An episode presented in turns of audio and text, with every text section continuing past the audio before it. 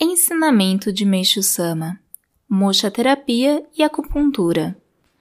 Como é do conhecimento de todos, a moxaterapia, que por um período parecia ter caído em desuso, ultimamente voltou a ser praticada e hoje está em plena moda.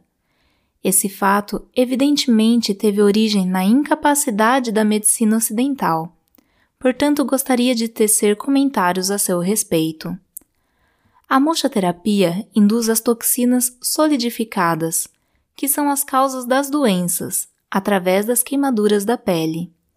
Trata-se do mesmo princípio da queimadura em que, quando ocorre a mesma, junta-se pus nesse local.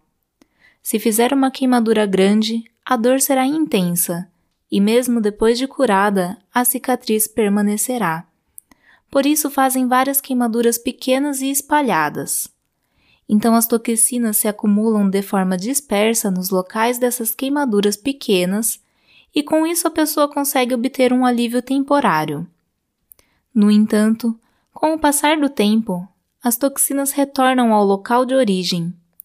Por isso dizem que quando inicia a moxaterapia, devem continuar fazendo todos os meses ou várias vezes ao ano. Isso é devido ao princípio acima mencionado. Porém, diferente dos remédios, na moxaterapia não ocorre a intoxicação, portanto não faz mal à saúde.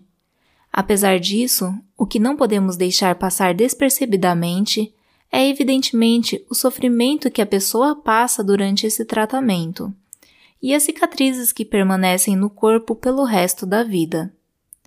Originariamente, o ser humano é uma obra-prima do Criador e até podemos dizer que ele é o belo ideal. Especialmente a beleza da pele da mulher é admirada, e no Japão se diz Tama no Hada, a pele preciosa.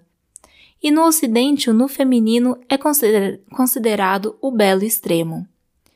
Por isso, acho que o seu praticante não estará livre do pecado de sacrilégio a Deus como causador de danos à pele, ao deixar marcas artificiais de queimaduras.